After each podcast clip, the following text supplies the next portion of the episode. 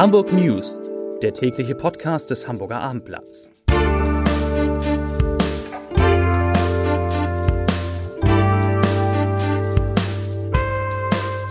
Moin, mein Name ist Lars Heider und heute geht es um das Kohlekraftwerk Moorburg, das die Stadt Hamburg Vattenfall abgekauft hat. Weitere Themen.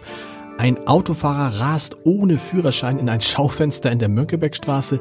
Die Hamburgerinnen und Hamburger müssen mit massiven Einschränkungen im Bahnverkehr rechnen und Habak-Lloyd rechnet auch mit einem deutlich zurückgehenden, aber immer noch sehr stattlichen Gewinn. Dazu gleich mehr. Zunächst aber wie immer die Top 3. Die drei meistgelesenen Themen und Texte auf abendblatt.de. Auf Platz 3 starke Einschränkungen beim Bahnverkehr in Hamburg. Auf Platz 2 HVV führt Klimaticket ein, so profitieren Arbeitnehmer. Und auf Platz 1 Bisschen überraschend. Fischköppe in Scharbeutz. Hamburger Unternehmen muss aufgeben. Da geht's um Gastronomie.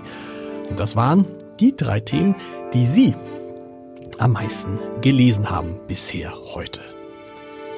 So richtig glücklich ist der Energiekonzern Vattenfall mit dem Kohlekraftwerk Moorburg nie geworden. Denn wirklich gerechnet hat sich das drei Milliarden Euro teure Werk ne, trotz immenser Investition nicht. Mitte 2021 wurde es nach gerade einmal sechs Jahren stillgelegt.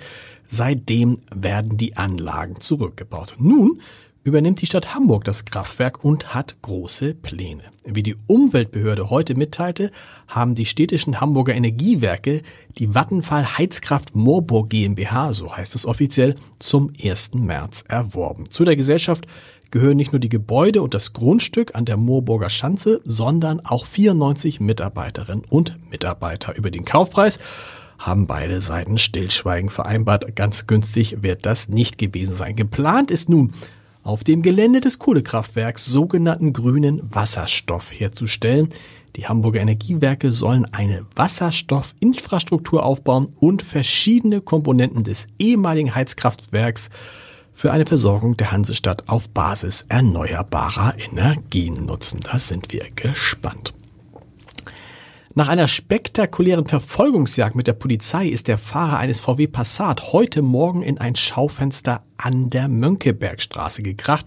Die musste zeitweise voll gesperrt werden. Der 45 Jahre alte Fahrer war nicht nur betrunken, er hatte auch keinen Führerschein. Er selbst und seine Beifahrerin wurden leicht verletzt. Die wilde Jagd durch die Hamburger City begann gegen 4.15 Uhr in St. Georg. An der Adenauallee auf Höhe des Zopp wollten Streifenbeamte den VW Passat wegen seiner auffälligen Fahrweise überprüfen. Doch anstatt stehen zu bleiben, trat der Fahrer aufs Gaspedal und raste mit viel zu hohem Tempo über Steintorwall und Glockengießerwall. Am Hauptbahnhof überfuhr er eine rote Ampel, zog seinen Passat dann abrupt in die Mönckebergstraße und raste dort über die nächste rote Ampel. Auf der beliebten Einkaufsmeile wäre er dann fast noch mit einem anderen Pkw und einem HVV-Bus zusammengestoßen und nur der schnellen Reaktion der anderen Fahrer war es zu verdanken, dass es nicht schon hier zu einem Unfall kam, erzählt die Polizei.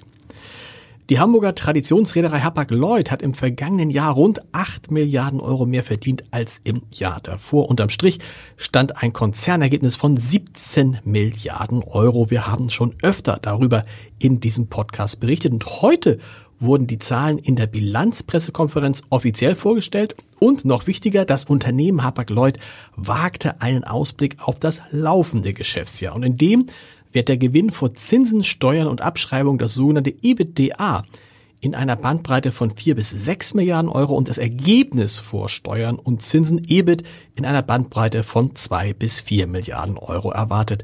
Das wäre deutlich weniger als ein Viertel des derzeitigen Ergebnisses, aber ehrlich gesagt immer noch ein ganz schön guter Schluck aus der Pulle.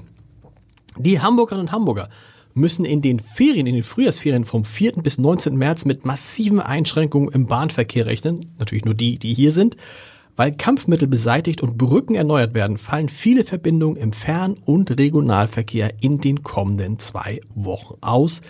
Die betroffenen Züge fahren nicht über Altona und Dammtor und halten teilweise auch nicht am Hauptbahnhof. Welche Be Verbindungen genau betroffen sind und warum vor allen Dingen Menschen betroffen sind, die von Norden nach Hamburg kommen oder nach Norden wollen, das lesen Sie alles ganz genau. Wo wohl? Na klar, auf abendblatt.de. In Bramfeld treibt ein Tierhasser seit Monaten sein Unwesen. Immer wieder vergiften sich Hunde auf ihrer Gassihunde. Bereits Gassi-Runde. Hunde auf ihrer Gassi-Runde, so muss es heißen. Bereits seit Juli 2022 haben Hundebesitzer in verschiedenen Straßen Bramfelds Giftköder gefunden. Zu Tode gekommen ist laut Polizei aber zum Glück noch kein Tier. Jetzt ist eine Gruppe von Anwohnern, überwiegend Hundebesitzer, aktiv geworden und hat eine Belohnung für Hinweise zum Täter ausgelobt, nämlich 1500 Euro. Zum Podcast-Tipp des Tages. Warum beginnt in Hamburg die Schule eigentlich so früh? Darüber habe ich in unserem Podcast wie jetzt mit Dieter Lenzen gesprochen, der nicht nur ehemaliger Präsident der Uni Hamburg ist, sondern auch Pädagoge. Und er sagt, alle zuhören, am besten wäre es, wenn die erste Stunde um 9 Uhr beginnen würde und wenn auch Schulen versuchen würden, so etwas wie Gleitzeit einzuführen. Hören Sie mal rein unter www.armblatt.de slash podcast und wir, wir hören uns natürlich morgen wieder mit den Hamburg News, wie gehabt um 17 Uhr. Bis dahin. Tschüss.